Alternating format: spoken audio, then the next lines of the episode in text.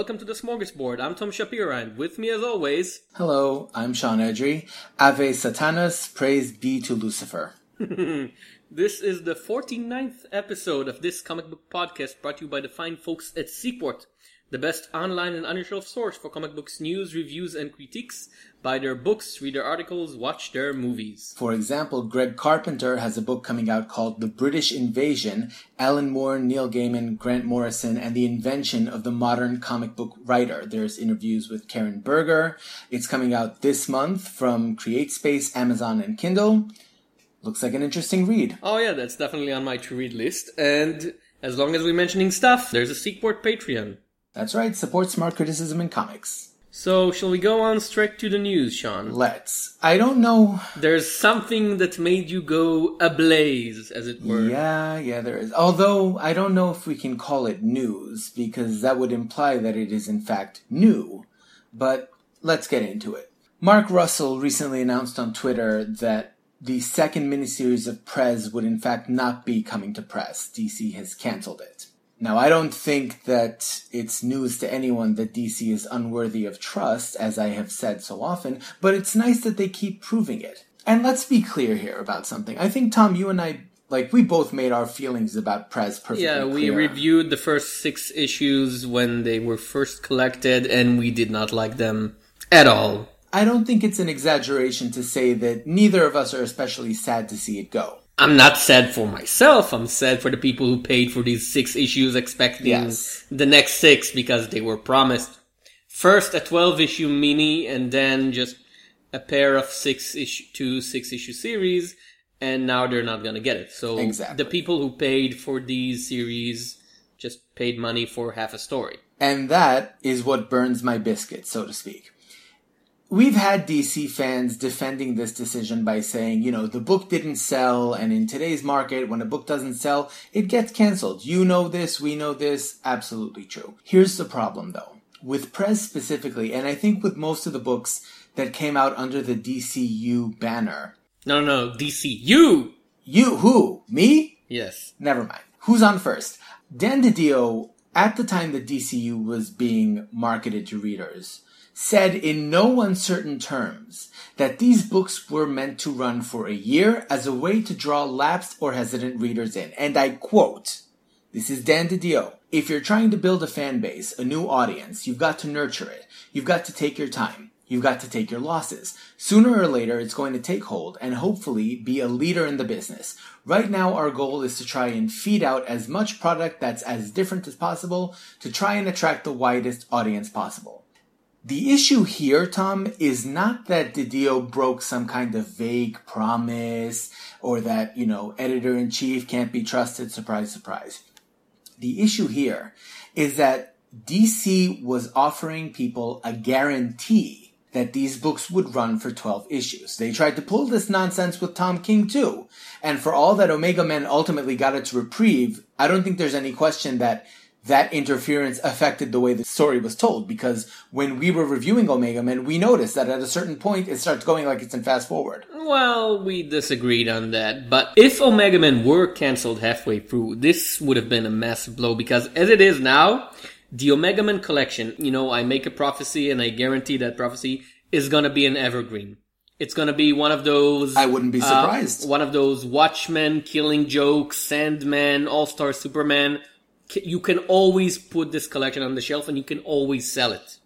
I would not be surprised if that were the case. But the problem is that Prez, for example, is not of that quality. And that's fine. Yeah, but uh, the, the few people who did buy into it seems to enjoy it. You know, we didn't like it. More to the point, the question is how many of those people bought into those books because of the promise that they would at least get their two arcs, they would at least get their year long story, right?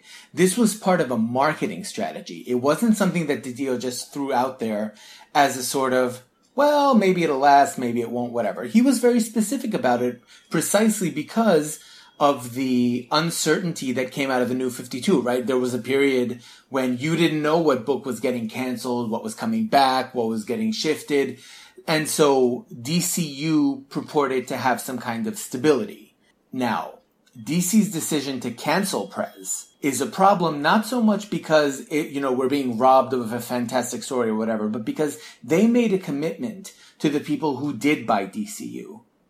So to renege on that commitment now, because they're going with rebirth now, right? And that's a different direction, is if you're being charitable, it's in bad taste. If you're not being charitable, as I am inclined not to be, you know, it raises the question of why should you believe anything that DC says in terms and of its commitments? This happens just as DC is launching its Young Animal line, which is like the DCU, a new direction, a young approach, you know, trust us, we're doing something special, which is all fine and good, but now that I think about Prez, I'm like, should I buy the first issues of the Young Animal launches? Some of them look really good, knowing that maybe they'll just, you know, the rug will be pulled beneath my legs. Maybe I'll just pay them for four or five issues and then they'll be like, sorry, not enough money there. Now we're doing old animal. No, I, I, I see. I see what you're saying. I think the only real difference is, like, again, they tried to pull this with Tom King, but Tom King's profile, even at the time, was high enough that they were pressured into giving, you know, to giving way, so to speak. Gerard Way, I think, is the same way. It's hard for me to see him as being the sort of person who would be okay with being interfered with on that level, right? Mark Russell, sadly, is not that influential within circles. To the best of my knowledge, the only other thing he's doing for DC right now is Flintstones. So clearly they don't care, right?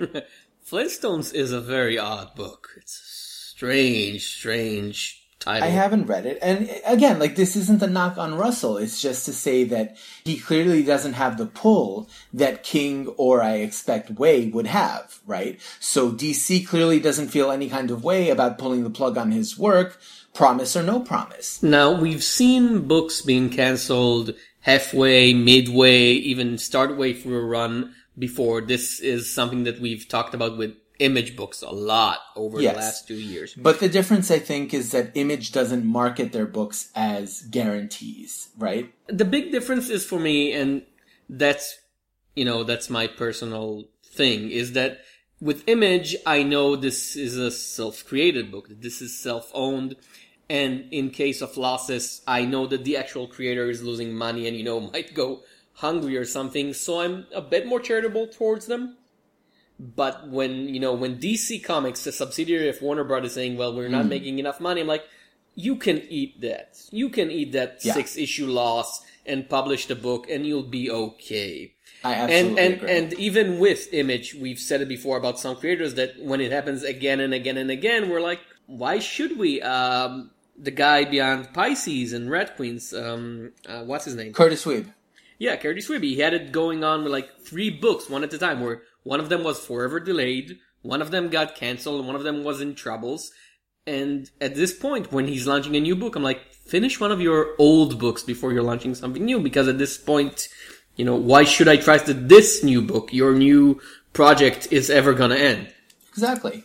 It's an issue of trust and really first of all I completely agree with you that the the financials here are different, right? DC at the time of us recording this podcast holds I think 40% of the market share Rebirth was their huge success. They finally beat Marvel in market share. for one month. Let's see what Yeah, happens yeah. in the future. But you're absolutely right here. It would have been nothing for them to just, you know, pop these six issues out and call it a day and at least be able to say that they gave a damn enough about the people who invested in DCU in the first place, let them have their thing and walk away. That would have been perfectly even fine. you know truncated into I don't know a four issue. Tell Ben Caldwell you know draw a bit tighter. Sure. I don't know what we're gonna get. Well, not us. The people who read Prez are gonna get is something called a twelve page election special, which I'm not even sure where it's gonna be published because it's twelve pages. It's gonna be like a backup on something. I don't know. Probably, probably. I, or released uh, digitally. I, which again we we come back to uh, OMAC number eight again from DC, which Jack Kirby was announced I think three two thirds of the way through drawing that issue. By the way, this is your last issue, and so the last page, the very last page, is suddenly Satellite falls, everybody dies. I mean, it really does show at the end of the day that DC have absolutely no idea how to engender any kind of loyalty with their readers. The fact that they have loyal readers in itself just like I find that mind boggling. I know it's the whole zombie fanboy mentality, whatever, but like this is a company that is actively telling you one thing and then if it's inconvenient to them, they'll just do something else, whether you like it or not. I don't understand what kind of mindset allows you to see the way that they behave with all of these properties and then say, well, maybe Rebirth will be better. Why would it be better? It's the same people. It's the same decision makers. I keep saying this because it's true. As long as people like DiDio and Lee and Bob Harras are running the show, this is a mentality that they work with, right? That they rely on, that you can be promised something explicitly, like in no uncertain terms, be told that this book is going to run for X amount of issues. And if it doesn't, oh well. Yeah, why should I trust you now? Why should you pick up any DC book? Any of them? Of course, I mean, there are going to be certain creative Yeah, forces. you know, All Star Batman is gonna finish because it's That's exactly what I was going to say. It's like there are certain creative forces that are at DC right now that even an idiot like Dan DiDio would think twice about crossing. This is why I say like I'm cautiously optimistic about Young Animal. Gerard Way, I think, is one of them. Tom King is absolutely one of them after they signed him for an exclusive. And I think also Scott Snyder is not someone that they would want to alienate. But what does that tell you? That tells you that any other book written by any other writer with any other creative team, will it be there in six months or not? Probably not. You know, what's the point in getting interested in Hope Larson's Batgirl? For what? They can say whatever they want to about how long it's going to last. Six months down the line, if it doesn't sell, goodbye. We'll do something else. no. The problem isn't that you know, they cancel a book because they're perfectly allowed to. The problem is give the creators some time. Let them finish, especially if you made a promise to your audience That's to let the them thing. finish. Do not make guarantees and then feel that you are not bound by them. If they hadn't guaranteed the other six issues of Prez, I don't think either of us would be sitting here talking about it, right? It would just be another unfortunate cancellation. But the fact that not just that they made that commitment, but that that commitment was calculated as part of a marketing strategy to make DCU appealing. Because the whole point of making that commitment in the first place was to say, okay, if you are the kind of reader who has stopped reading DC because all of these changes and creative redirections and all of this, here is something that will be stable for a year. Come and see what it is. And you know what I'm thinking about? I'm thinking about all the comic book shops that stocked on Prez Volume 1 and now they can't sell it. Because what they're gonna tell the readers, here's this first half of a story that's never gonna end. That's never going to end. Right. Yeah. And again, this does happen with Image very frequently, and we comment on that all the time. Yeah. But the difference is, Image never presents itself as saying, you know, we have the money and we have the means or whatever, and sure, com- they, they don't break commitments, is the thing. They've never said this book will run for 50 issues, and then after 10 issues, there's like, eh, never mind. Cause you, you have gotten people to buy these books. You owe them. Uh, speaking of image books and ending not too early, Yeah. actually the other way around, Invincible by uh, Kirkman and Ryan Ottley right now is the artist, Yeah. uh, is gonna end with issue 144. I'm just imagining Ottley sitting somewhere being like, Dobby is free. almost 10 years now, I think he's been drawing Invincible. Say what you will about the quality of the book, and I dropped off I right know. before issue 100, which is still a lot of issues of Invincible I've read. You made it 95 issues further than me. It- the commitment that Kirkman had to, you know, this thing he created and that Ottley had is quite astounding in this day and age of 30 issues is a long runner as a superhero story. And the absolute commitment to the idea of this is how I want to tell a superhero story is impressive. And while it's not as being as successful uh, critically or financially as The Walking Dead, and really nothing is, the fact that he actually managed to keep this thing floating on, I think, a nearly monthly basis, there were been a couple of delays and they took a break once or twice, but, you know, 144 issues over 10 years. It's great. Am I wrong in assuming that this is the only Kirkman property that was never made, uh, like, licensed for television? There was talk about a movie like in 2008 or something, but obviously nothing came of it. Right, because The Walking Dead's on TV, Outcast is on TV. Yeah. Can you do Invincible on a TV budget? You can do it on a movie budget. On a TV budget, uh, a friend of mine who is a big Invincible fan, Oria Elon, actually said that there was an Invincible movie. It was called Man of Steel. And he said he Oh. he liked Man of Steel because he can't stand Superman, and for him this was the Invincible movie. You know, wanton destruction and, and gory violence and all of that. Oh dear. Which is yeah. Was there a Martha there too? No, that's uh, Batman v Superman. Yeah, like especially for Image, a book that reaches 144 that isn't like Spawn or Savage Dragon or something like that. I think it actually passed Savage Dragon because Savage Dragon is in delays all the time. Yeah, but I'm pretty sure Savage Dragon at least made it to 200. Oh right, we almost reviewed that, and then you said like no. No, no thank you. It is still impressive, especially considering that it's been a single creator all this time. Yeah, a single writer. And he talks about how he wanted originally for Invincible to become like this image Marvel DC thing. He wanted to pass it along to other creators. But then he said, well, no, because I'm writing a story that actually progresses and changes. And, you know, Mark started as a teenager. The hero of Invincible started as a teenager. And now he's a grown man with a wife and daughter. And I think, I think, don't quote me on it, that Earth was destroyed at one point. Oh. And, the, and he and his wife, like, became stranded outside of Earth and joined this alien empire or something. He was really committed to changing the status quo and not doing this always the world outside your window thing. Which I think is excellent. I mean, mm-hmm. I, I do wish Kirkman were a better writer so that I would have found it interesting enough to stick around. I, I don't think it's a terrible book. I think it's, you know, it's good. At a certain point, the shock value of it, and it, it was trying to shock you every, you know, every year there was this big bloody battle that would kill somebody or somebody would get raped or whatever. you I mean, you realize that you're describing The Walking Dead, right? No. You're you're describing exactly The Walking Dead, like a book that persists in status quo until every now and then it has this huge shocking moment, and then the the plot just keeps looping around. It worked for him. I guess, I guess, and you know he's ending it on his own terms, so good for him. Yeah, respect. TV news. TV news. So, Grant Morrison has locked two separate TV deals with Sci-Fi or Sci-Fi, if you are so inclined. Swi-Fi?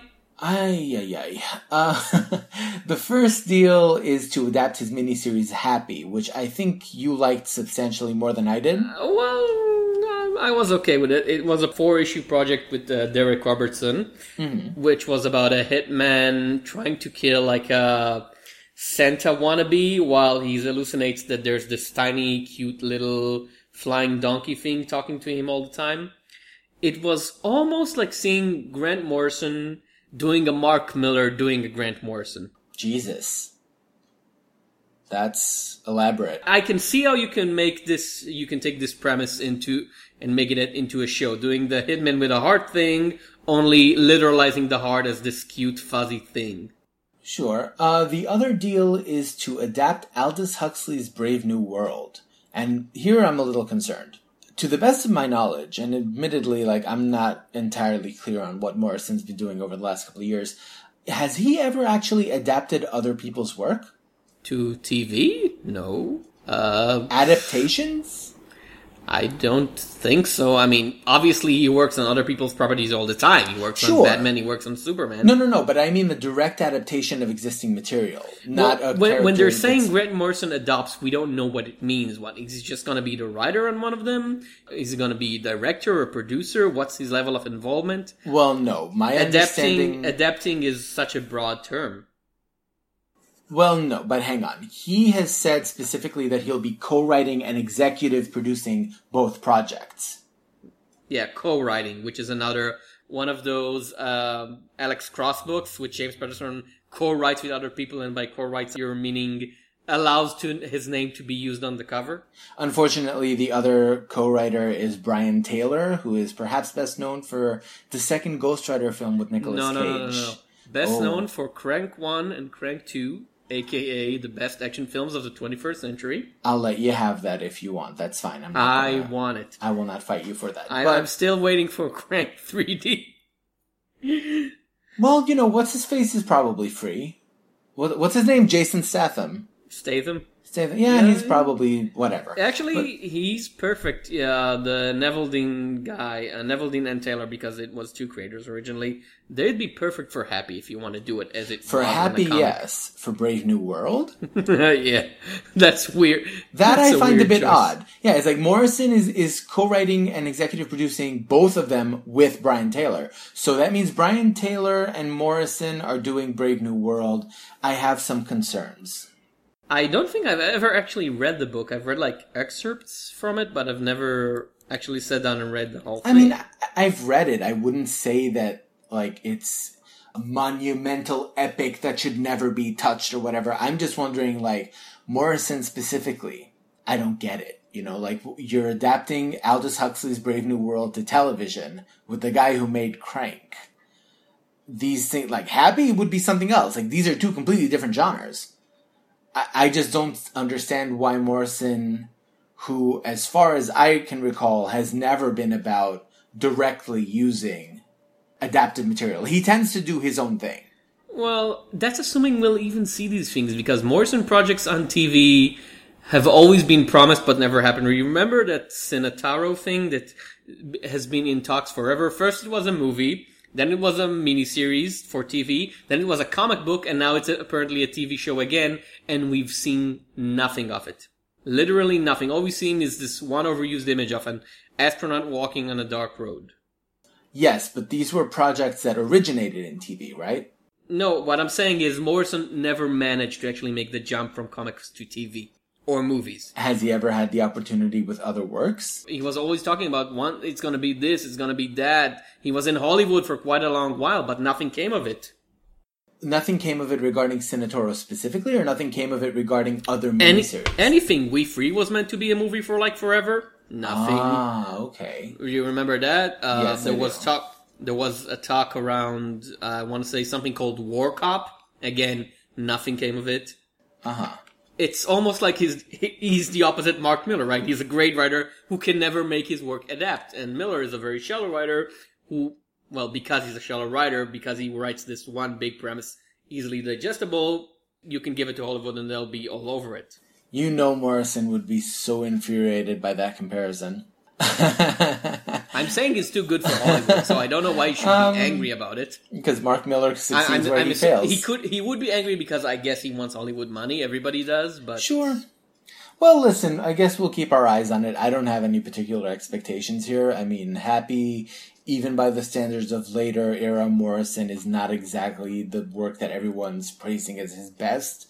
And Brave New World, I mean, if this were a case of someone who was known to be the type of person who puts like inventive spins on adaptations, that would be something else. I have no idea what Morrison would do with Brave New World, and I kind of don't want to see. Sticking with TV news, DC's in trouble again, Tom.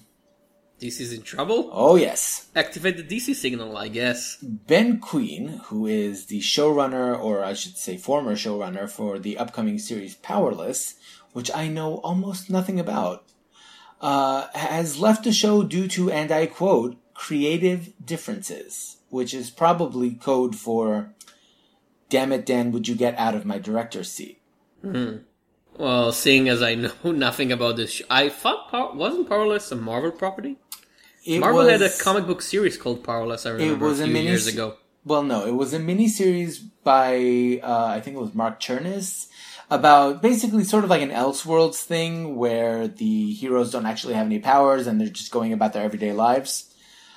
Um, from what I understood, but this is supposed to be something else altogether. The premise, as I remember it, because again, this has not been talked about at all lately, is that it's supposed to be a single camera workplace comedy that's set in the universe of DC.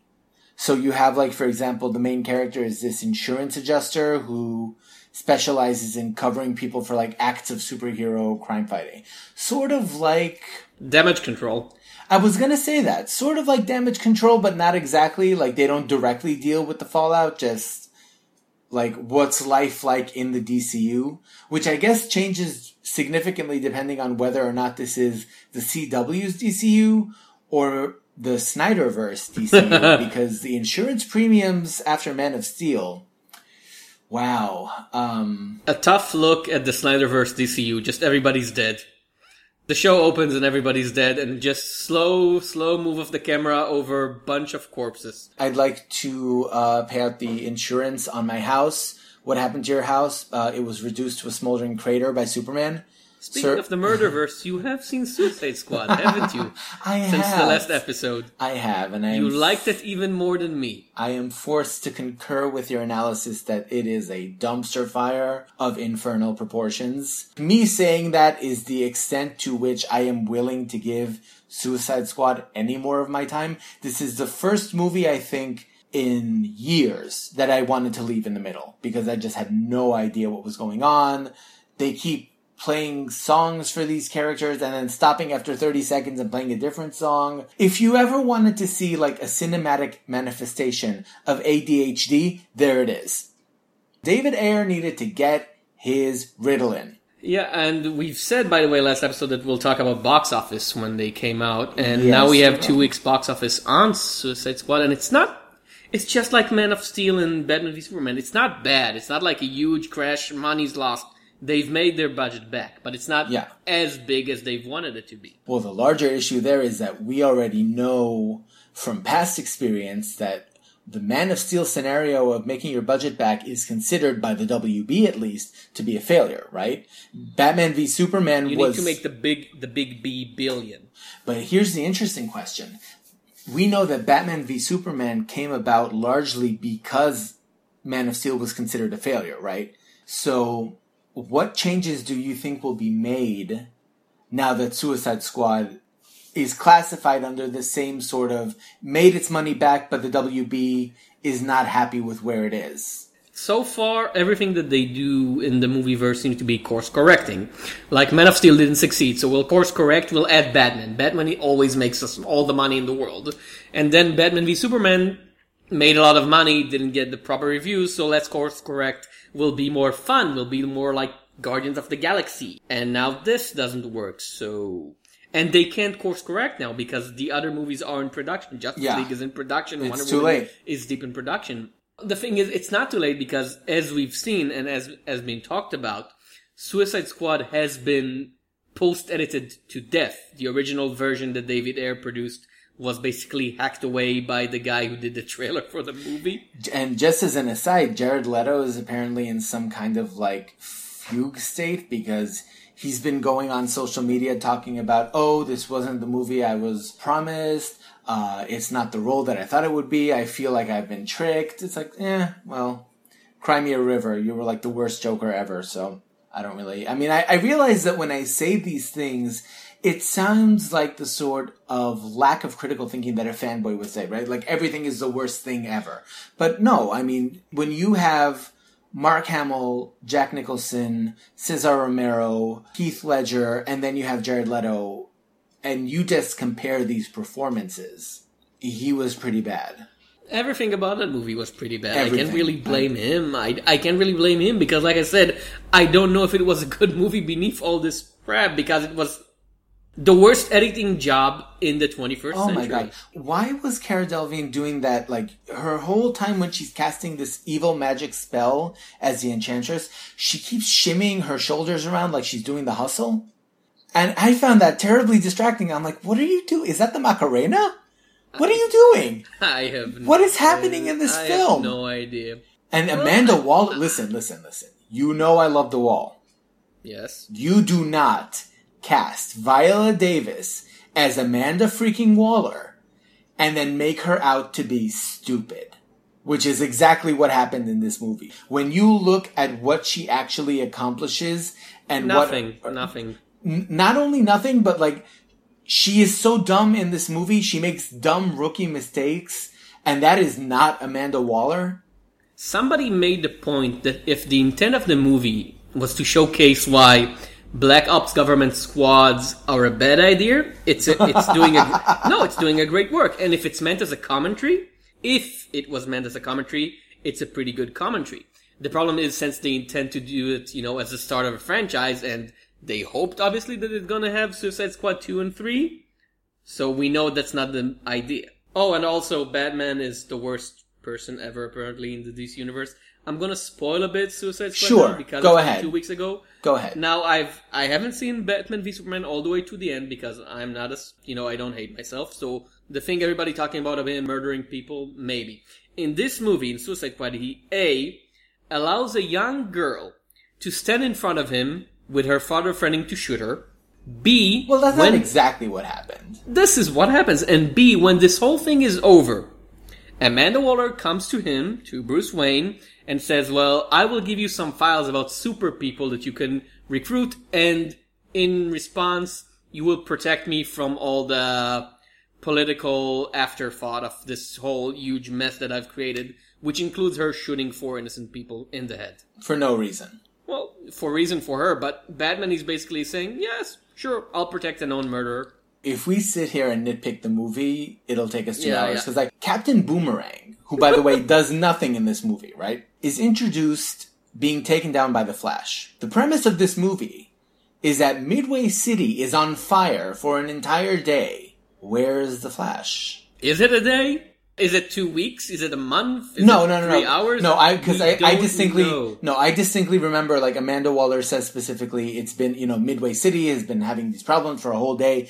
Like so, having established that superheroes are already active. See, this is the thing that drives me insane. The premise of the film would make perfect sense if Batman v Superman hadn't actually happened, because you have Superman, you don't have anybody else, right?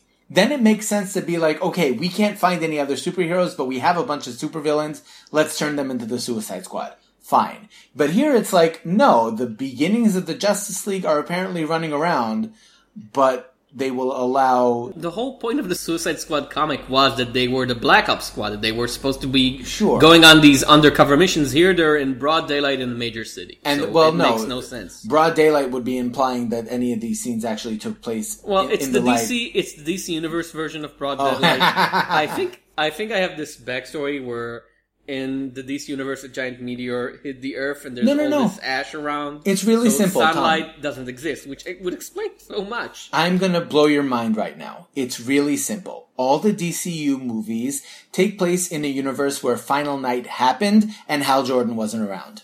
You remember Final Night? I unfortunately do. There you go. Okay, makes sense. Uh, speaking of DC movies, Yeah. something a bit less grim. You were very excited about this one. I was, wasn't I? Uh, take it away. So, in news that floored me, it really did floor me. Adam West, Burt Ward, and Julie Newmar are returning for an animated Batman movie called Return of the Caped Crusader based on the 1966 show, meaning Biff Pow Bam. There's a death trap in the trailer that's a giant microwave TV dinner, Tom. A Yes, giant there TV is. dinner. Wow. Wow. Because, okay, bringing these actors back for animated films is brilliant because obviously, you know, they've aged. Not a knock on them, but you know, 1966, 2016, some time has passed. Have you seen Adam West recently?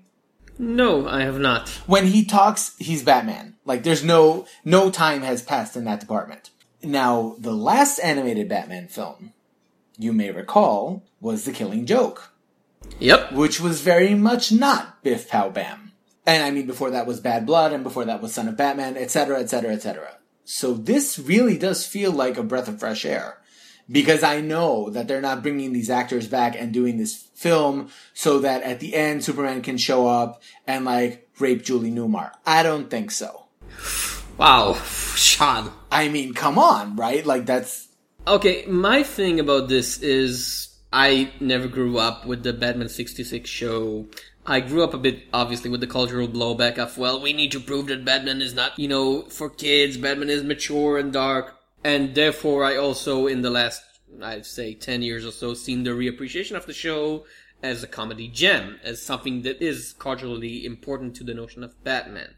But, I am a bit weary of nostalgia properties, and this seems to be just straight up, hey, you remember this thing you liked? Here's more of it.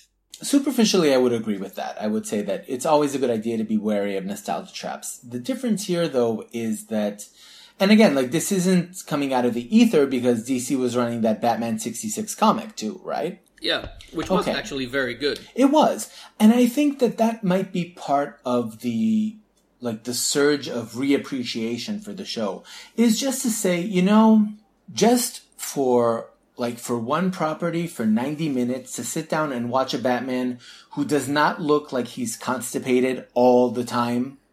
Like just wants to have a sense of some corner of this freaking universe that does not require you to take Prozac in order to participate, right? And really, like, whatever else you can say about the 66 show, God knows it was corny, it was cheesy, it was otherwise food producty. It was really, you know, the, the most scenery chewing everywhere, right? You could see teeth marks on every piece of the set. But at the same time, after this Miller blowback, right? After the Dark Knight 3 is getting published and Dark Knight 4 is on the way and Batman hasn't smiled since 1983, it does feel like if we're having this one anomalous, this one film where you can just sit back and be like, this is so dumb, but at least there's a color here that's not gray or blue, right? I feel like that in itself is valuable, setting aside nostalgia, because I really don't think that people would tune into this out of a sense of nostalgia, because you are not alone in being, you know, someone who did not grow up with the 66 show. I did, but only because where I was growing up, you had the reruns, right? Yep. everything was being syndicated. But, you know, that was the 1980s. It's 2016. I have no expectations from people who would be like, what the hell is this? Who's Adam West? I don't get it, right? But I do think that even those people who have gotten maybe a little tired of seeing Batman in this sort of monolithic Christian Bale, Ben Affleck mold can enjoy a sort of alternative look.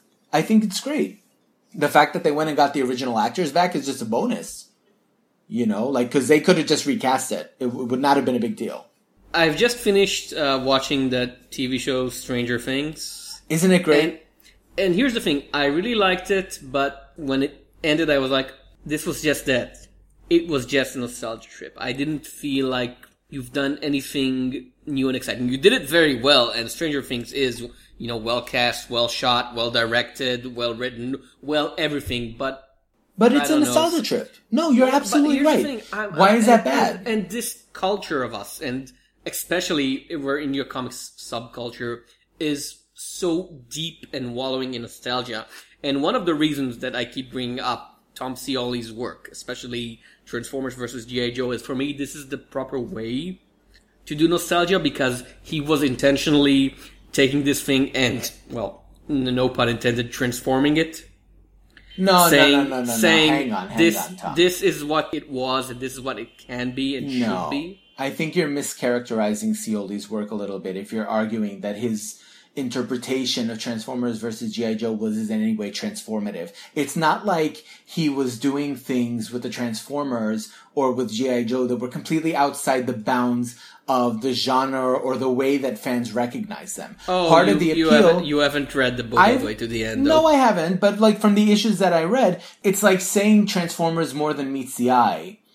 That, for example, is a case of the concept really being stretched beyond the boundaries, right? But even there, and even with Jem, I do think that the innovation is fantastic. But to say that that's different from Stranger Things because Stranger Things invokes nostalgia and doesn't subvert anything, it's like, yeah, it's, still N- well not, executed. Not subverting. I don't need it to be destroyed. I just needed to do something new. And in this case, yeah, I think Stranger Things for me is closer to something like Jem or Archie, which is here's the thing you liked, only But done well. in a better stand. Exactly. Let's admit, a much better standard than it would have originally have been. Oh well, my God. Yeah, something something like uh, Transformers more than meets the eye, or Transformers versus GI Joe is here's this thing you like. Here's step two. when you look at Stranger Things, and I, and I do want to just sort of like touch on that for a second, like Stranger Things is set in 1983, right? Yep. My theory for this Nightmare on Elm Street, which also had a Nancy whose best friend was kidnapped by a monster, came out in 1984. So when I look at like the way that that show uses nostalgia, right, and recreates the period that it's set in, what I see is it's homage and it's not the kind of cynical attempt to cash in on nostalgia, which I think is really where you and I agree that, you know, that tends to be crap, right? When you target nostalgia without understanding anything about why people liked the original property, that's the problem. Oh, I mean, okay, if we're looking for like perfect examples of proper use of nostalgia versus improper use, I guess that would be the Jem comic versus the Jem film, right? Oh. There you go. One of these was an attempt to cash in on a franchise by using a name and having absolutely no understanding of anything associated with the original property. The other was people who put their own spin on it, certainly. But you can't say that Kelly Thompson was being let's take Jem and the holograms and put them in space. It wasn't Huh. that, right? Like well, are- unfortunately, no. The movie would have been a lot better if it Sure. had been in space. I mean, movies like that tend to fail in a very, very specific way, and we see this a lot with, you know, attempts to cynically cash in on nostalgia, which is that if they had gone a little bit further with their innovation, they might as well have just called it something else. The point of using the name and not anything else associated with it just raises the question of, well, then why why use the name at all? And this is actually relevant to our trade review this episode. Oh, which, yeah, yeah. which we'll get to eventually. But but that's something no, but that's something that I do want to keep in mind, right? The idea of there are right ways to use nostalgia to evoke certain feelings in your readers without pushing too far. And then you can just enjoy it for what it is. And I do think Without without becoming the dramatic version of Family Guys. Oh, here's this thing you know. Exactly. Like Return of the Caped Crusader could be absolute garbage. I don't know. We haven't seen it yet. The DC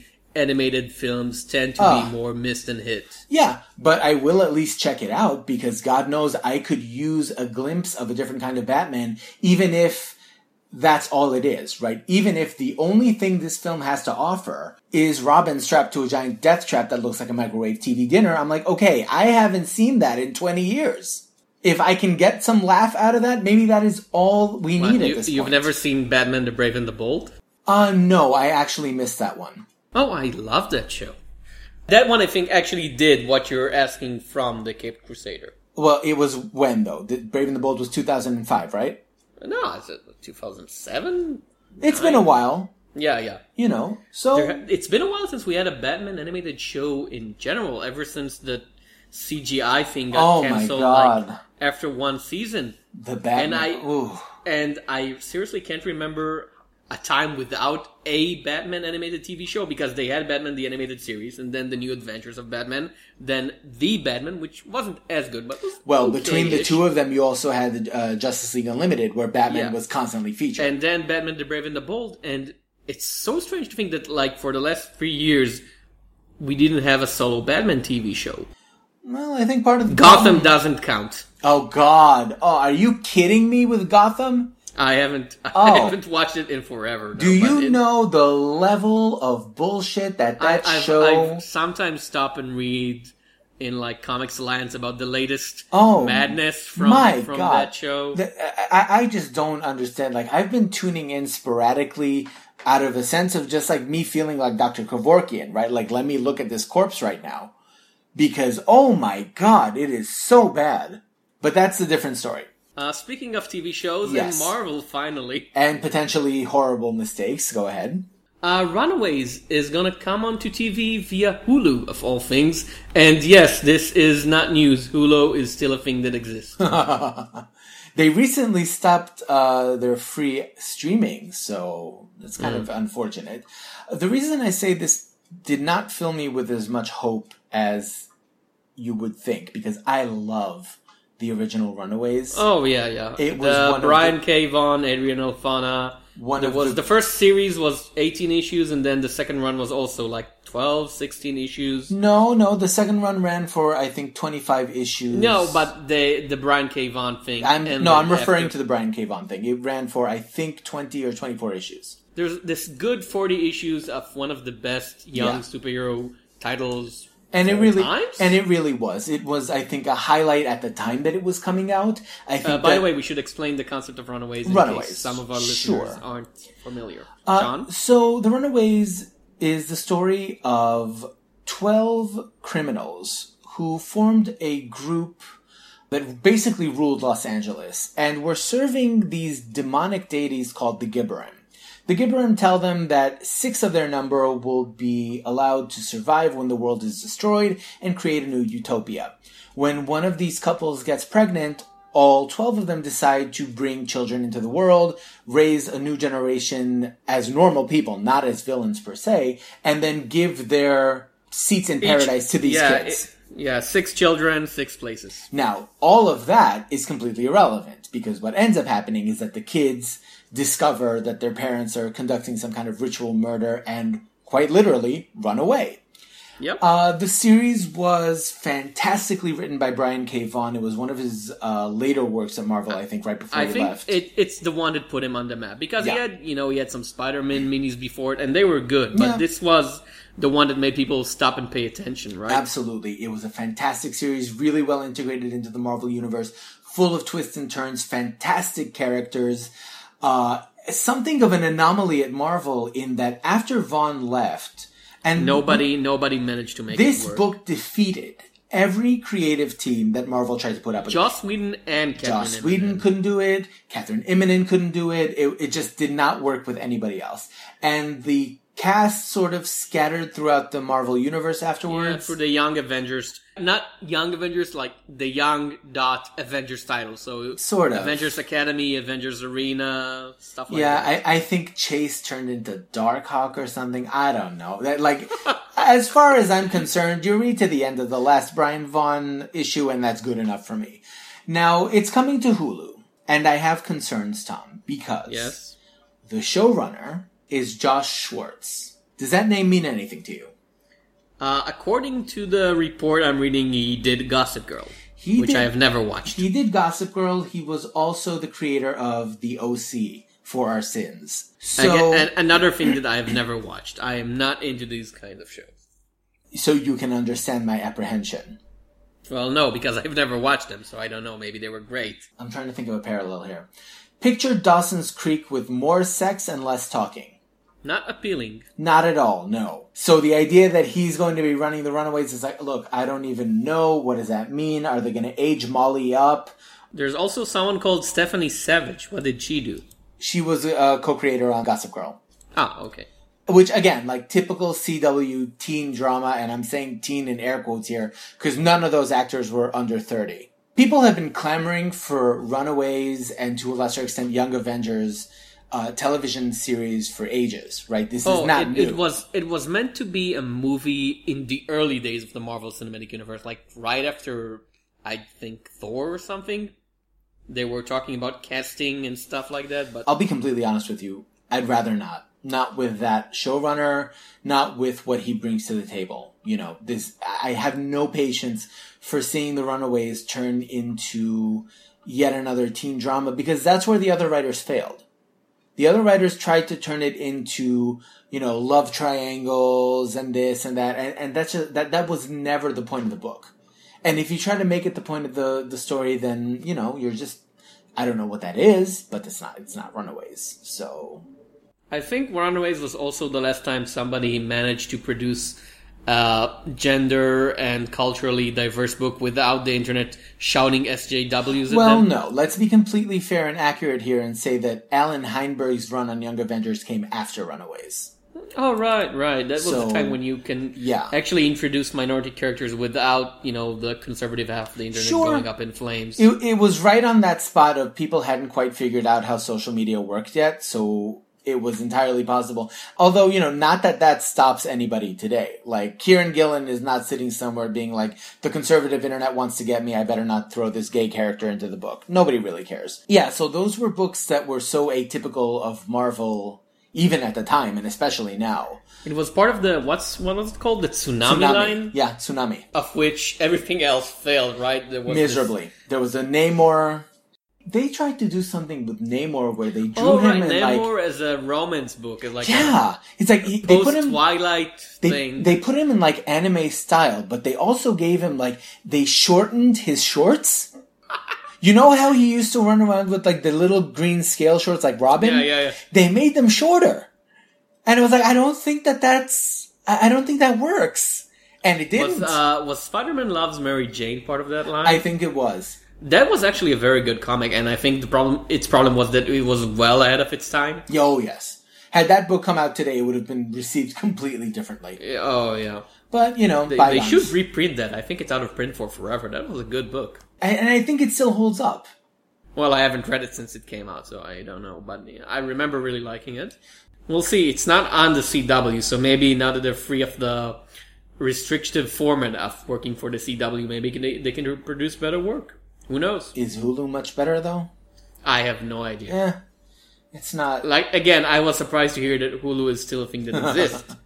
that that's the big news of this I- for I me, don't right? Hulu, it's still a thing. You know, I feel like it would be so much better served if they just took it to Netflix. Because the thing with Netflix is it's garnered a reputation of being very not monotonous in terms of its tone with Marvel properties, but you know, Daredevil, Jessica Jones, Luke Cage, you're not exactly sitting there laughing Well, your may- ass maybe off. it's because they're wanting it to be different. It could still. Which- I don't know. Or maybe Marvel just has a secret plan to take over all of TV because now it's Netflix, ABC, and Hulu. So it's like a tentacle, you know, be slowly Hail Hydra. away, taking over everything. You realize you're describing the Hydra logo. Well, There you go. Right. Eventually, there's gonna be a Marvel TV show on the WB network, and DC is gonna be like looking at Oh each other. What? God. How did that happen? did, who who approved this? Why? Why are we producing Squirrel Girl the TV show? Oh, Oh. it's our most highly rated show for some Speaking reason. of Squirrel Girl, by the way, there was uh, apropos of Stranger Things, right? There's this whole trend now of people want to see Barb from Stranger Things as Squirrel Girl, character was in like 30 minutes of screen. but time? wasn't she great? She was great, but I literally have no idea about the actress other than that. Better her than Anna Kendrick is all I'll say. Shall we go on to actual comics reviews? Let's. What have you got? Well, since we stock DC all the time, let's keep on doing it. Oh, All Star Batman number one, written by Scott Snyder, art by John Romita Jr. Yes. Okay. Oh, and uh, colors by uh, Danny Miki. Probably mentioned. It's also an artist showcase, by the way. John Romita Jr. will not do issue two, I believe. No, and also the backup story has Declan Shalvey. Oh yeah, yeah. So- so it looks great. It does. It's nothing it else, does look It's- great. Both sides of it look great, I think. Mm-hmm. Um, and let's be completely fair and say there isn't a single goddamn Batman here. There So a it's single already what? Goddamn Batman. So it's already a step up over the last All Star Batman. Yep, yep. They they saved that brand. Say what you will. There's no Beefcake Alfred. Uh, anyway, So we're doing uh, the plot is more high concept Scott Snydery. Yeah. Uh, we have Batman apparently on the run from Gotham City, accompanied by Two Face, while the whole country is trying to get him. Yeah. And we discover the how and why in a flashback throughout the story, and I'm not sure it works for me. Me neither. Uh, not not the actual story, which is All Star Batman number one worked for me for the same degree that every Batman story by Snyder since the Black Mirror thing worked for me, which is to say, okay, I'm I'm going to try to Go for it. My problem with Scott Snyder. Absolutely. Reading Scott Snyder is like listening to death metal, which is to say, it's so much. It's always you know bigger and more over the top and more and more and more, and he never ever has any downtime. I remember finishing uh, reading uh, Year Zero and feeling, wow, that was a work reading this book. Yeah. Whenever he tries to do like a small personal moment, and there are attempts in this book, it doesn't really work because it's always like over the top and more action and more explosiony and bigger and bigger and bigger. You you compare again Year Zero to something like Year One, and you know Year One is like uh, slow and thoughtful jazz improvisation, and Year Zero is like listening to Baroque opera at full volume.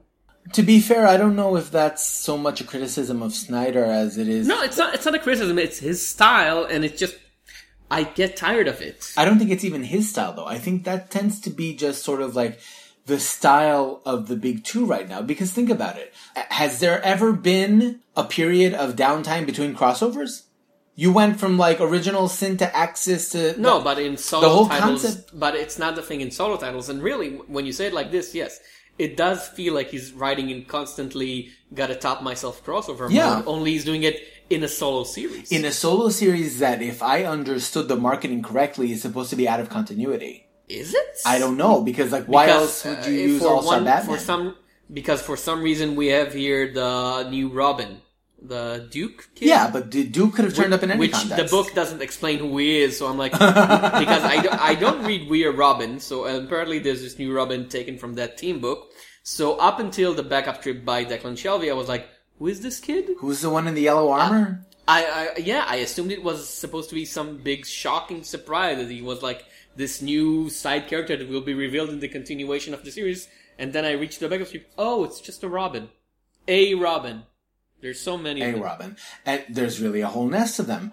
That's actually part of the problem that I had with this book too, because I don't know, maybe I'm just completely out of touch, but this really did feel like the sequel to something that Snyder had already written, because he's talking about Two-Face causing acid rain and everybody not- getting messed up. Yeah, yeah, it's not. It's can't be out of continuity. I don't know. he he characterizes Two Face as like this information broker who has dirt on literally every single person in Gotham. which is the yeah, which is the kind of thing that can work in uh, early days type story, right? Because then you assume that he still has all these connections from the day that he worked.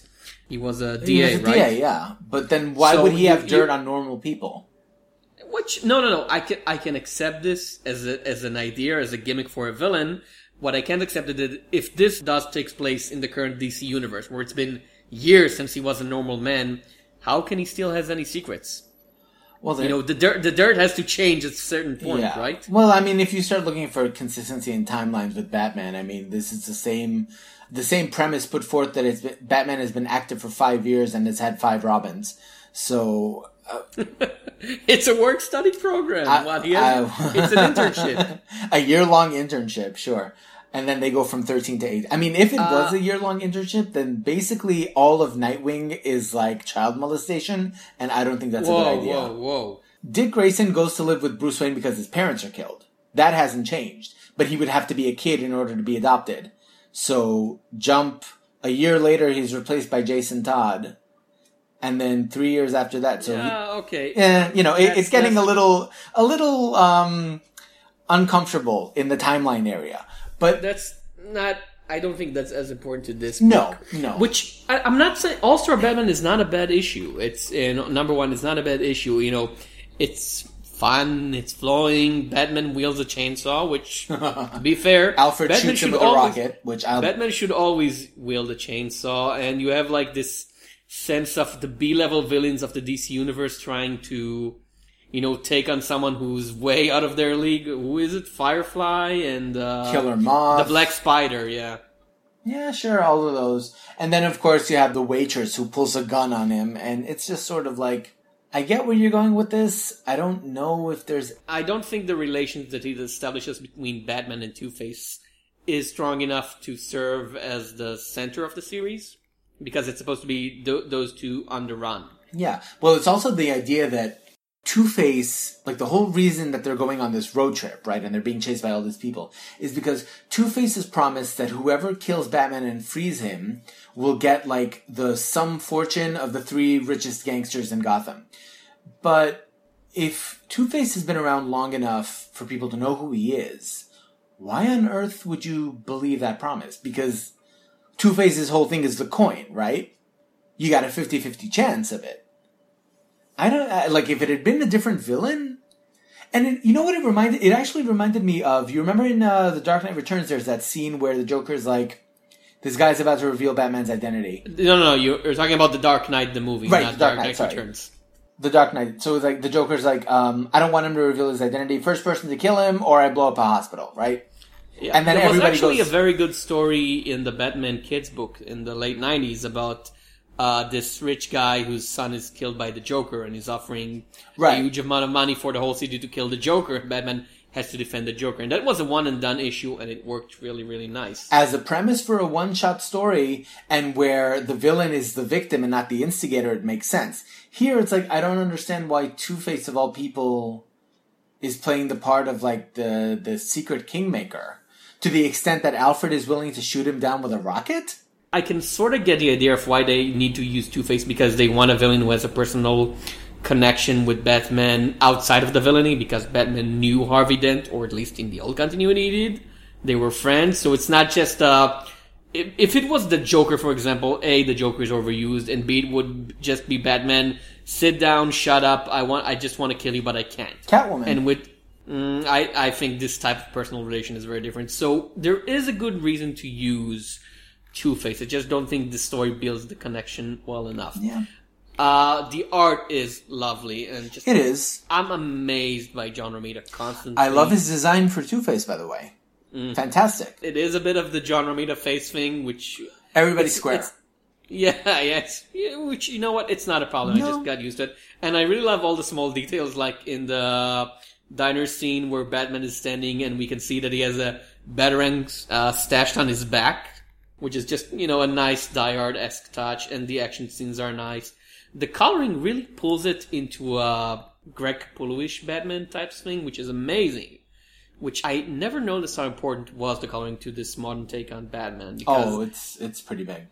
um, One- the Declan Shalvey backup strip. Yeah, something about a magic color wheel. I need you to explain this to me because I have no idea what that story was about. It sounds like he's trying to do a Grant Morrison thing, type of, uh, you know, fantastic training. Damian is green. Jason is No, I red. get it's one of those. I get what you're trying to do. You just don't do it well. Could you explain it to me then? Because I didn't get what he was trying to do at all. Uh, well, the point is that Batman realizes that you know different people respond to different methods of training, and different methods of training develop the Robins in a different way, which is a nice idea for explaining why he has so many different Robins and how they all respond differently and are different people, and not just you know clones of one another. Why did we need a story for that though? Why not? I don't know. It seems kind of weird. I mean, the emphasis seems to be shifting over to Duke, who's the new Robin. But it's like I don't. Well, yeah, it's a backup strip about him. I don't know this kid. Apparently, the hope is that we learn to know him, but yeah, a bit of an introduction in the actual story, in the main story, Yeah. is called for. I mean, Snyder clearly does expect people to have been paying attention to what he's been doing all along because, like, there's a reference. Like, Duke talks about his parents for, I think, a page. Yeah. But it, it's sort of like a roundabout reference in that he never actually explains anything about it. So it's just sort of like, uh, okay, I guess we're just going with that now. I'm, I mean, let's put it this it's way. Not, it's a fun book, but It's- it's, it's never fine. more than that, which I think I'm not coming back. is is a bit of a Scott Snydery thing on Batman for me, which I enjoy reading it, but I'm always end up tiring. Yeah, I, I'll that. say like I'm not coming back for more, only because I would need something different for Batman to get into it at this point because he really is turning into a meme. What Snyder's doing is a, as valid a direction as anything else, right? Yep, yep, yep, But definitely. but it doesn't interest me specifically. Like if you are a fan of Snyder's Batman, this is more of that. It's not like he's getting worse. He's you know he's maintaining his level. He's doing Yeah, everything. despite despite the name change, this is more of the same, Yeah, and and Name that's change, artist change, but you know, different dress. and that is fine Batman. on its own merits. I just don't think that that offers anything in particular to people who are like all star Batman number one. Maybe there's something I can get into. Not so much. Demonic? Demonic. Demonic, written by uh, Christopher Sebela, art by Nick Walter, and colors by Dan Brown, apparently on a break from making uh, his million dollars of, uh, out of bad novels. And yet we still have demons, so clearly Yeah, his influence published- is pub- felt. Demons But No Angels, published by Image Comics, and not to be confused with Demon Nick, the recent strip in the Judge Dredd magazine. Oh, that's a thing? Yeah, it's Ah. uh, by, uh, what's his name? The guy who does Jack Staff? Oh, you stumped me. I know who you're talking about, but I'm- Uh, yeah, I'm- yeah. Okay. The guy who does. Uh, anyway, Alright. Demonic is very good. And What is it about? Not so much. Tell us about demonic, Tom. Okay. Um, so, have you ever read or seen Ghost Rider? Uh, on occasion, yes. Yeah, well, it's like that, only not as fun. Uh, Detective Scott Graves Of course. uh, will do anything to protect his family, even bargain away his soul. Now, the only thing to fear isn't New York worst criminals, but what's already raging inside of him. So, he's a cop, and his daughter is very sick, and he basically sells his soul to a demon that was bound to him when he was a child in some strange cult, hmm. and now he has to kill criminals in order to. You know what? It's not even Ghost Rider. It's the book we reviewed last time. Yeah, it's Kill or Be Killed. It's, it's the last. It's you know, it's the last good version of Kill or Be Killed. So I think that as is often the case with Sebela, this book is perfectly average, right? I, the only thing I've read by him was the he did the Escape from New York. Uh, Yeah, and he, he did uh, Heartthrobs. I only read the Escape from New York thing from him, and like you said, yes, it was It's workmanlike. the average, right? Yeah, it's it's workmanlike, right? And looking at this, and especially in comparing it to Kill or Be Killed, because like you could not, something is going on at the image offices. They need to be more careful with like accidentally forwarding writer premises to other writers and then just publishing all of them simultaneously. Because this book really does read like the exact same premise, with one exception, which is that I actually found Scott Graves to be slightly more compelling than Brubaker's protagonist, whose name I've already forgotten. If only because like he has some kind of clear motivation for making the deal. Well, because that character is not named Graves. Well, that too, but also, you know, like that, Brubaker's protagonist is like a sad sack, right? He's like, oh god, my life is so terrible, let me kill myself. Oh no, I didn't kill myself, now I have a demon. Here it's like, okay, so this cop makes a deal with some kind of, first of all, he clearly knows who this demon is, so there's some kind of backstory going on over there that isn't revealed. Second of all, we see the, uh, you know, the motivation being to save his daughter. So at the very least, you can say that this is a more sympathetic to some extent Well, protagonist. you say sympathetic, I say generic. Ge- oh, uh, no, generic, absolutely. Like, there's nothing special about this guy at all. Okay, I- I'll say this. The first half of the issue, I kind of like. It's a very familiar, you know, mythical, supernatural thriller, but it is actually pretty well performed, and I really like the art. I like when, in page seven, is it, when you have that woman uh, burning herself, and then you have a close up on her face on the side, and then even smaller panel of a small fly. That's that was a very Mignola-ish, Yeah. right? It was. which is great. You know, if you want to copy someone instructor, you know, copy the master. But once we actually get the big, you know, demons show up and we have this guy dressing up to go kill criminals in New York, like someone from a cheap sci-fi TV show. This was actually the thing that sort of tripped me up, though, was because if I'm not mistaken, the demon never explicitly tells him to go kill bad people. She just says go kill. Well, she said, "I will find the targets for you," and at Yeah. one point she does say, you know, uh, the worst of the worst or something like that. Uh, so I think afterwards, like she she directs him to kill a target who she claims is some kind of horrible person, and then of course And when twist- we discover what he is, it's that's the big end of the issue shock. And you know what? I will say this: it's nice that we get the premise in the actual issue, and not it's not it's not the end of this of the first issue. Oh, by the way, demons exist because well, yeah, obviously we bought a series called Demonic. We know what we're gonna get, Yeah, mu- right? much like Ki- Kill or Be Killed, like at the very least, at, by the end of the issue, he does actually kill someone.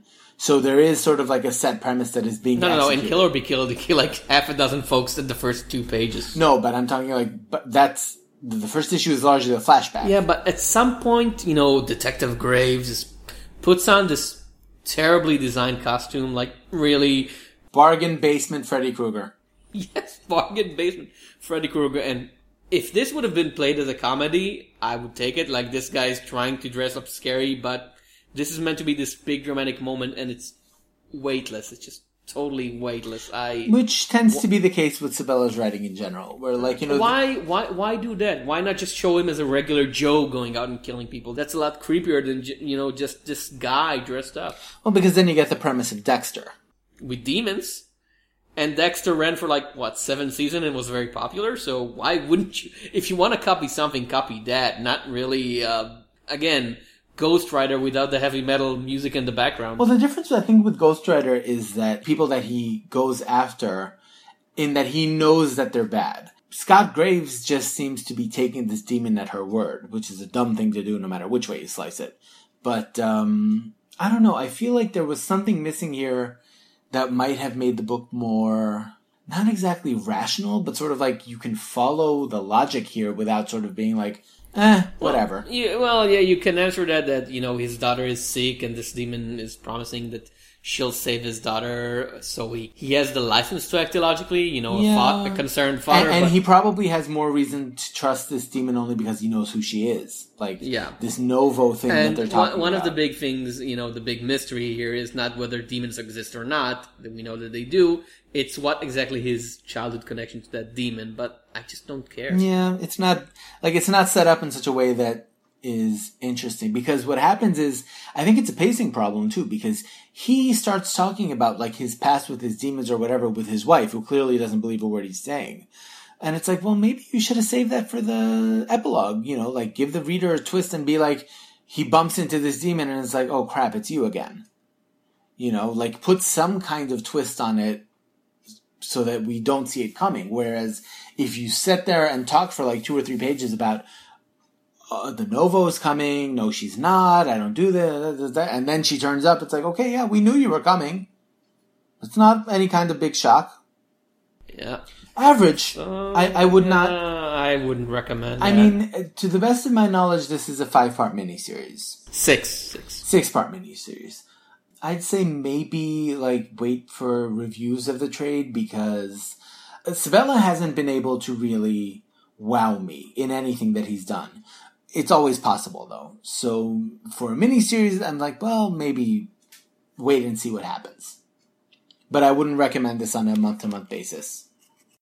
Shall we go on to the backstagers? Sean, introduce them. No problem. This is the Backstagers number one, written by James Tynion IV, art by Rian Sygh From Boombox. This is an eight issue miniseries. And let's Well, well, since it's Boombox, chances are this is at first an 8 issue miniseries, then a 12 issue miniseries, then it's an ongoing, maybe, we don't know.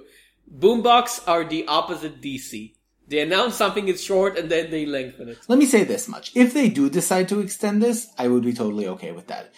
Let's get this out of the way straight up so that there's no ambiguity. This is Lumberjane's the boy version. The Lumberjahns. The as Exactly. Well, that sounds kind of dirty. And perhaps like unnecessarily so. I'm a Lumberjahn. M- I'm maybe, okay. maybe the Lumberjames with an M. The, the Lumberjams? whatever. Anyway, so Tynion's not even trying to hide it, right? Sasha is very much the Ripley of this group, right? You have this tiny ball of energy. Hunter's the flirt. Beckett's the mad scientist. I get the feeling Jory might be transgender because of the way he talks about boys in the first scene. And Jo was trans in Lumberjanes, and they're all outcasts together, having crazy adventures in the margins where nobody bothers to pay attention to them. Okay. Yeah, the big difference that this is not a summer camp. This is a, an all boys school, and we have this new kid joining the group of the people who work in the back of the stage of the drama club. right. But instead of you know dealing with regular drama, for uh, I don't know, we need the new tiara or something.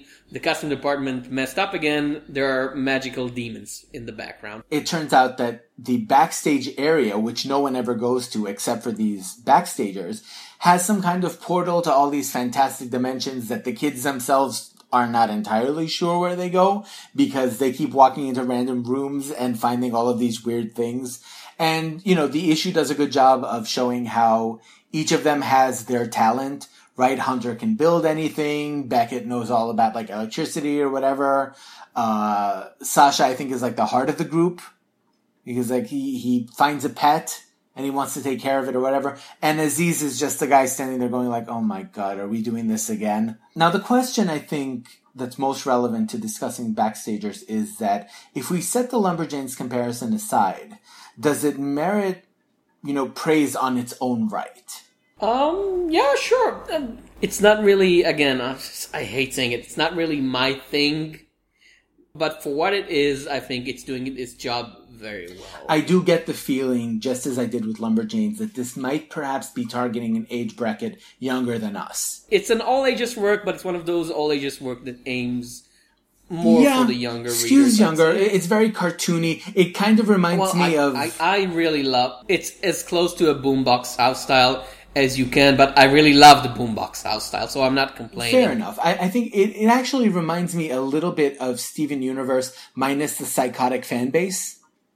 So Gi- give it time. sort of give like time. yeah, sort of like this idea of you know, the power of friendship and outsiders and gender and sexuality diversity and, you know, all of these uh, guys hanging out together and discovering, you know, uh, the truth about themselves and having all these fantastic adventures. It's great. You know, it, it's fine as it is, just as Lumberjanes is fine as it is.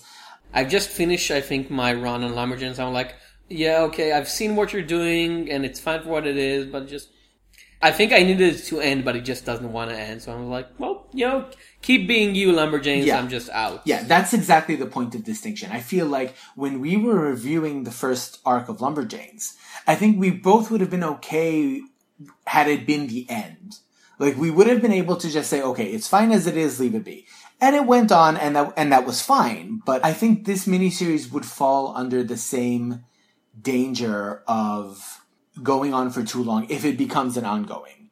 Because so far, it's hard for me to look at the series and say, because Tynion is a great writer and he understands how to write distinct characters. You never get confused between who any of these boys are. And that's all well and good.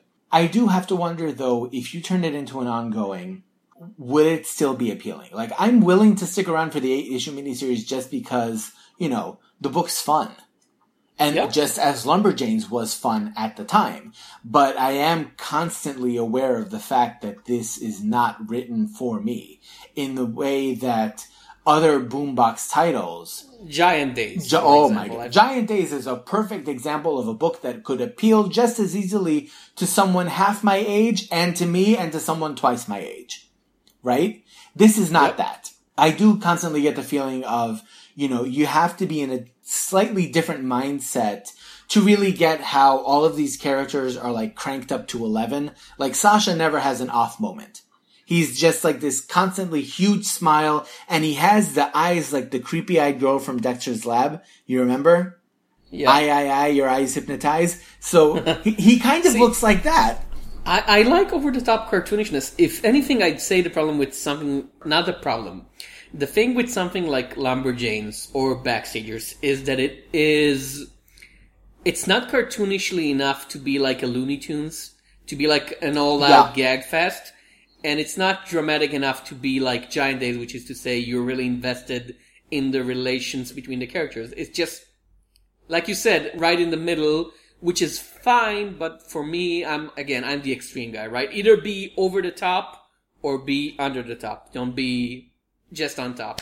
I don't even know if it's a case of extremes per se, because like, think about it. It makes perfect sense to say, like when you look at something like Giant Days, the whole thing with McGraw, for example, that whole storyline and how it affected all three of the girls in different ways, it makes perfect sense. Esther, on the other hand, being a drama queen and knocking things over and being completely insane is part of it too, right? It, doesn't feel like they contradict. Like I'm reading Backstagers right now, and I get that they're having like all of these zany adventures and all that. But if if they tried to be dramatic in the middle, it would be like I don't think that that's part of what this book has been aiming towards. It, it's not a case of extremes. It's a case of you cannot do both. You can't be over the top and then be like, be invested in our characters. No one has ever sat down and been like, I feel so bad for Wiley Coyote. He must have like a sense of inner angst of never being able to well, accomplish I his goals. I would take you back to Animal Man number five then. Uh, Grant Morrison, I need more mescaline to understand what was going on in that book. I don't need to. I will say that just like Demonic it is really made from plot wise from a generic cloth, but this one actually does work. Yeah, I think the difference is that we literally have the new transfer student uh, learning to new school, and it's it's less of a Western cloth. I'd say it's, it reminds me plot wise very much of something like a manga or an anime. Well, it doesn't it call back Gotham Academy too? Yeah, yeah. Which again, very much an anime esque thing. Yeah, I think the the difference it just comes down to like the execution of the writer. Tynion has a knack for creating sympathetic characters, which is something that's very useful when you're dealing with a plot that could appear to be generic right? If the whole point of this miniseries is just these boys running around, going crazy, and uh, uh, you know, like having all these adventures with giant rats or whatever, and at the same time being sort of like marginalized because they're not on the stage, right? They're not the actors with the spotlights who are like the center of attention. They're the the side characters. and they're the side characters having their own adventures. It is so generic a formula, especially today, and I think especially with Boom, because Boom has done so much in that vein that you would have to have characters who are appealing on a very basic level. And I think that Tynion does pull that off here. I would really like a friendo plushie. Yeah, it's cute. And it's like, when you look at them, even, s- I've been ragging on Sasha a little bit for being like, oh my god, can you tone it down just a little bit? But even him, I wouldn't say he's not grating, right? Like, he doesn't get on your nerves. There's no character in this book, besides the twins, that I would look at and be just like, why do you exist? And their point of existence is being the why did you exist? Yeah, exactly. right? They're like draped all over each other, being like, "Oh, our tiara is incorrect. Go find those peasants." It's like you know they're the ones that, if this story had been about them, you would not be picking up issue number two. So I liked it. I liked the characters. I am expecting this to become an ongoing at some point, just because it feels inevitable, right? Like it feels like if this book succeeds half as well as Lumberjanes did, and there's no reason it shouldn't, that it's going to be like an ongoing. And I don't know if I would stick around for that, but for the first eight issues, I feel like I'd be, I'd be into it. I want to see where Yep. it goes. Uh, and we shall end with our patented trade review, and this time it's an actual trade that came out, not just uh, first several issues of a series uh, that would be collected. Not that that distinction matters, you know. No, no, just saying, if you want it, you can just go back to the shop closest to you and ask for a trade. Don't ask for the trade. Spoiler. Go ahead though. Oh. Uh, the Chilly Adventures of Sabrina, written by Roberto Aguirre Sacasa, drawn by Robert Hack. This is from Archie Comics, part of their Dark line, alongside the never quite published Archie. What was it called? The Undead Archie? Afterlife with Archie. Afterlife with Archie. Wasn't it Which I published? think publishes. It's technically an ongoing. I think they publish like one issue per year. Ah, ooh. Okay. Ever since the first arc, there have been horrible delays. Uh-huh. So anyway, the plot. This is the 1960s, and we have Sabrina, the teenage witch, uh, living with her aunts Hilda and Zelda, as well with her cousin Ambrose in the small town of Greendale, right next to Riverdale, actually. Mm-hmm. And she's nearing her 16th birthday, where she must choose whether to stay a witch or become immortal forever to be with her uh, lover Harvey. When you say stay a witch, just so that we're being specific, you are referring to the fact that she must take vows and become the bride of Satan. Yep. Okay. Yep. Uh, this is the 1960s Rosemary's Baby type witches. I think you might be giving it a little too much credit. Um, I am not. In the back plot, we have uh, the original bride of her father, Madam Satan, Madam Satan. coming coming back from the grave to hunt her and sort of insert herself slowly into Sabrina's life as a substitute teacher in her school. yeah. Okay, so you did not like this at all. Okay. I love this. I- I'll be honest here. I I'm at a bit of a loss. Mm-hmm. maybe it, it, it was like too over the top for me because I'm reading this and it's like, okay, everything is Satan, everything is goats, everything is cannibalism. The characters are just sort of there.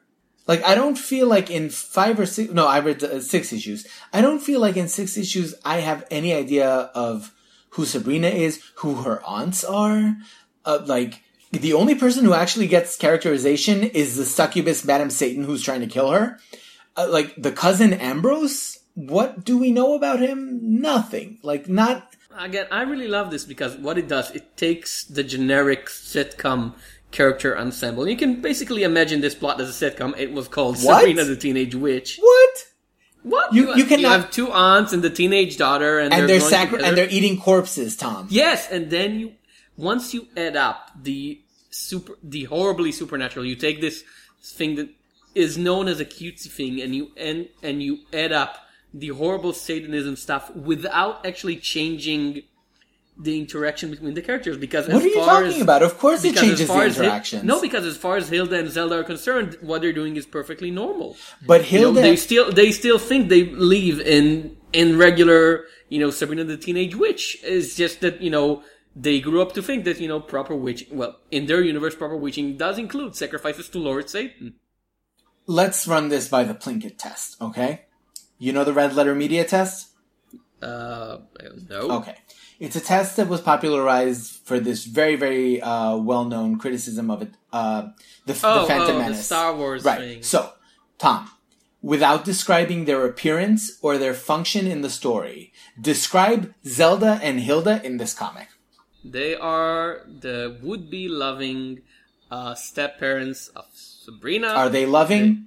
yes. How are they loving? Their sole concern is making sure that Sabrina is ready to marry Satan. Yes, it's and it's their version of love. That's why I think it's wonderful because we get to see these characters whose values are completely alien to us act like, well, yeah, this is perfectly normal. It's almost it's the Addams family if they were even more extreme than they are. What's the big joke with the Addams family is that as far as the Addams are concerned, they are perfectly normal, right?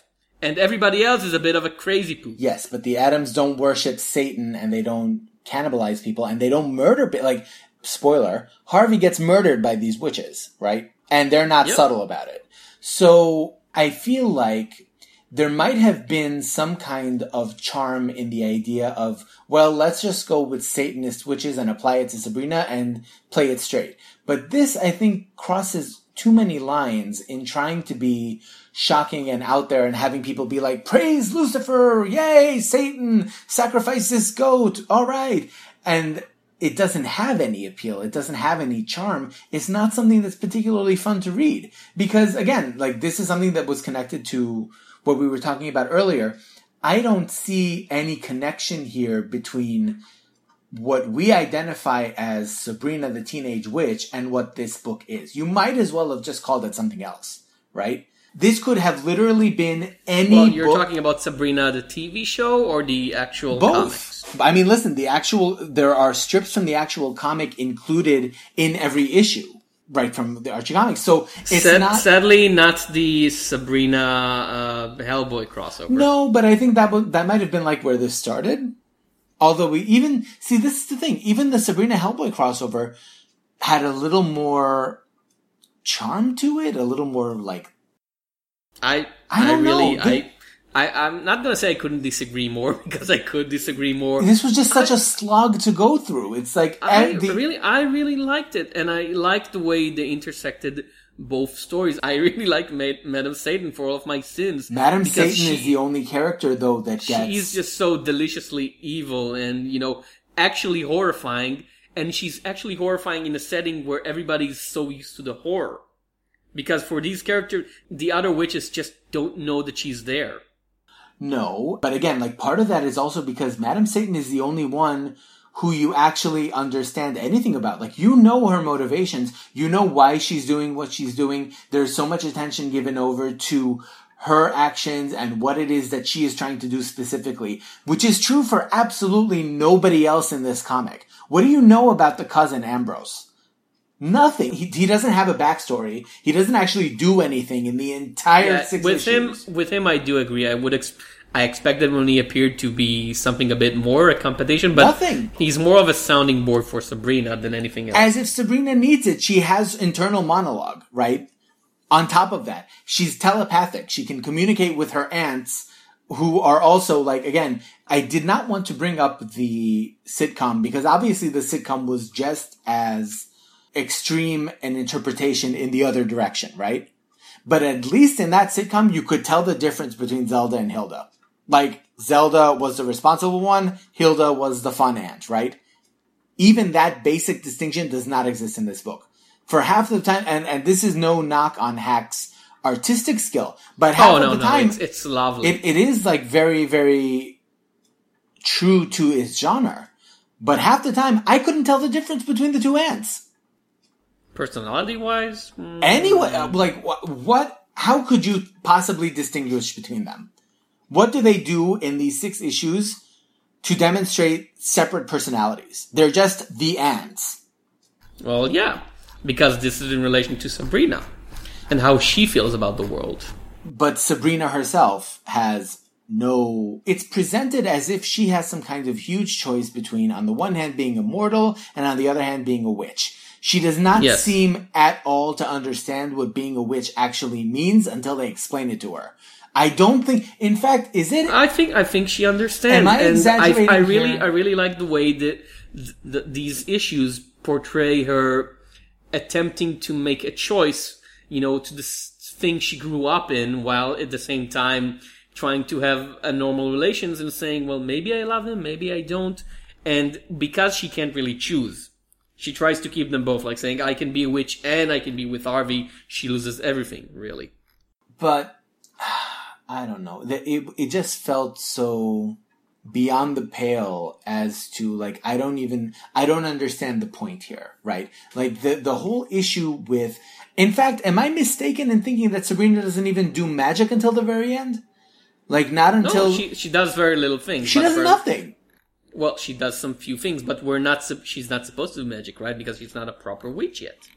But, and yet she does. She has her telepathy. She has her. Well, yeah, right? just like Harry Potter is not supposed to do magic outside of school, but see, he does all the time. Harry Potter being a Satanist outside of the fan, infamous fanfiction My Immortal is something that I feel like, Ah. yeah, sure. Here, I don't know. It's just because I was reading it and it's like, I don't have any character here to root for. I don't care about anybody Okay, here. and for me, this is why it is a proper use of nostalgia character because this really wouldn't have worked for me in any way outside of it being a, we- a rework with characters that I already know. But it's an arbitrary Because, yes. connection, Tom.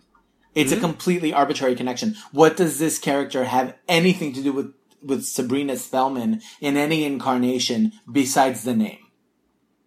what do you mean? She's a teenage witch. So?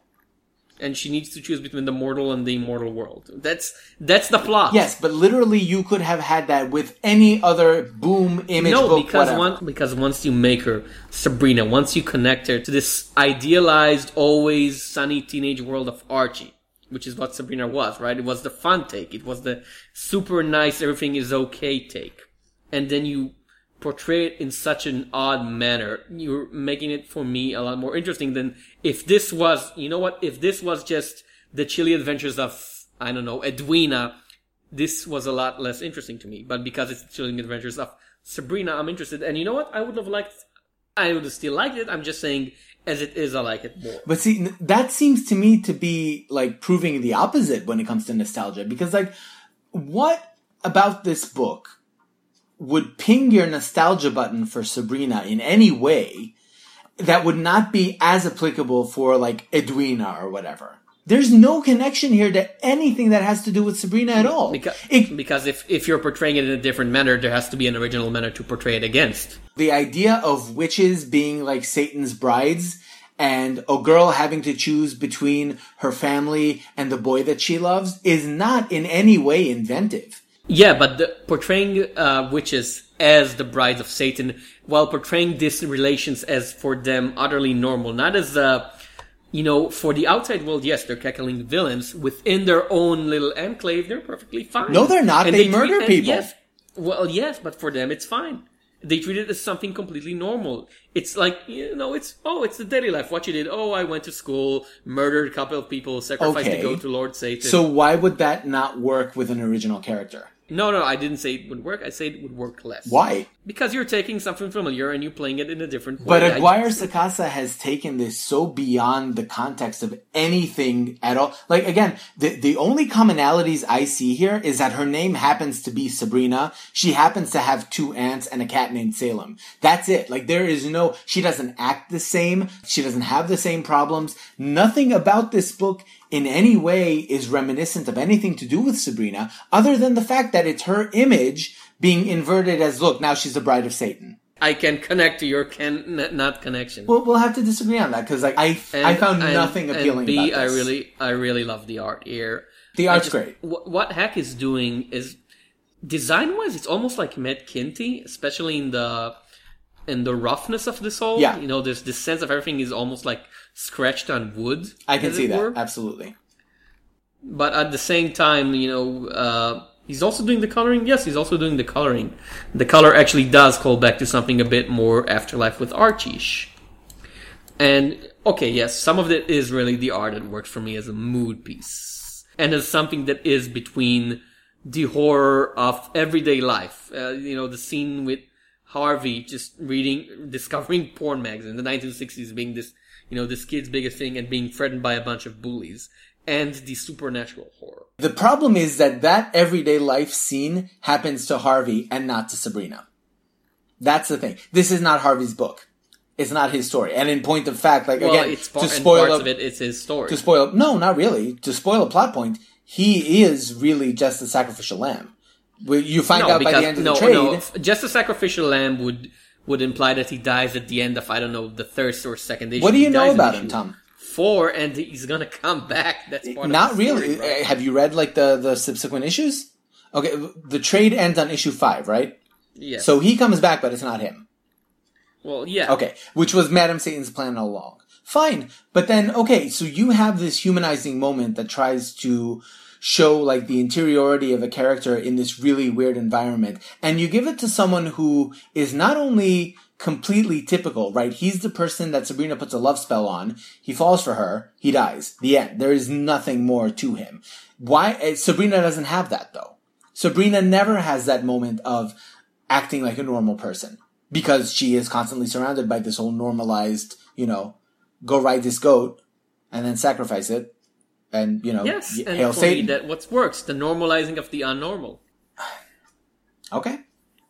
I, I can't, like, I, I, I can't- really, It's, one- it's, it's one of those books that we're just gonna have to disagree on. Yeah, 'cause- it's like uh, what was it? Uh, this one summer, which was one of my favorite books of the year, and you just hated it, hated it. You hate nice face. I didn't Sean. hate this one summer. It just didn't do anything for me. But this I do kind of hate because I feel like this is exactly the kind of cynical uh, grab for nostalgia without really understanding what it is that you are trying to recreate. Because again, like if you had filed the serial numbers off, th- and this could have been a Dark Horse book about a girl named Edwina who has two aunts. Aside from the names, these characters have nothing Well, that and you have Betty and Veronica show up. as witches, Yep. Whatever that means. Like I don't know. No, I I like the idea that they they have supernatural powers, but they don't know what to do with them because they weren't born. No, they have supernatural powers, and they are still fighting over Archie. Yeah, but they don't they don't know of which society, which I think is a nice twist, which makes them an easy prey for Madame Satan. Yeah, but they're cameos. They're not like significant in any way. They're Well, not. I assume they will be more significant in the next storyline. I don't know. Uh, if it doesn't turn up in the first storyline, I don't think there's any justification for like projecting it forward. I don't know. I I, I really like I what know. they did with. I I like I like this thing. I, I feel like this would have had to have something. It's not a perfect series. Far from it. Like you said, It's superficial. uh, It's completely the superficial. are a bit of a one character in two. And Ambrose the is the same. Salem and- is the same. Her dad is a one note character. Harvey Oh, is one really, note. I really like the dad. Why? Short appearance. I really like this type of bastard, which which is what he was. I think he was a really magnificent type of bastard. Because what? What does he do? He does nothing. The only thing that he does is defy the council and is apparently punished for it. The end. Yes, and manipulate his wife. So, Both of them. there is no character here that has any kind of depth, which if this were a sitcom would be acceptable. But because it's meant to be read at the very least tongue in cheek, right? At the very least, you're supposed to look at this and be like, uh, kind of weird, kind of creepy, whatever. None of these characters have any kind of distinguishing features at all, and I just, I don't see the appeal in that. It's, it's gonna be one of these episodes then that ends on the. Well, I think we can agree that Backstagers was good. Uh, you know, we're in agreement that All Star Batman and Demonic are average-ish. You know that they. Okay, That okay. they- if we're gonna if we're gonna like rank the reviews, Demonic I'd say is the worst of the bunch for me this Yeah. this episode. Yeah, I'd agree with that. because it's just boring. And All Star Batman is good for what it is, which is Scott Snyder's Batman. I just don't care about it. Backstagers very fun, and I just okay this and the trade the review trade is gonna review be is the going to one have to be contentious. We'll we'll we'll leave it at that. Uh, the next episode before we finish is our 50th. And yeah, we're, we're planning something special and it's not a renumbering to num- to one. No, we are not going to be doing no that. Marvel, no Marvel here. we will not be calling ourselves the Smorgasbord now. All new, all different smorgasbord. Oh point one. None of that. What was it? Uh, smorgasbord dot now. Dot now, it's, not, comma. it's not gonna be that. It's gonna be a round table with some of our smorgas friends. yes. We go, we're gonna turn up the smorgas signal and we're gonna summon the smorgas friends and we're gonna talk about the comic book industry. Yes, the state of the industry panel. It's going to be very interesting and very fun. We will decide the state of the industry, and when we finish, you will follow. We have the power. So this was episode 49 of the Smorgasbord. I'm Tom Shapira. And I'm Sean Edry. Until next time. Bon appetit.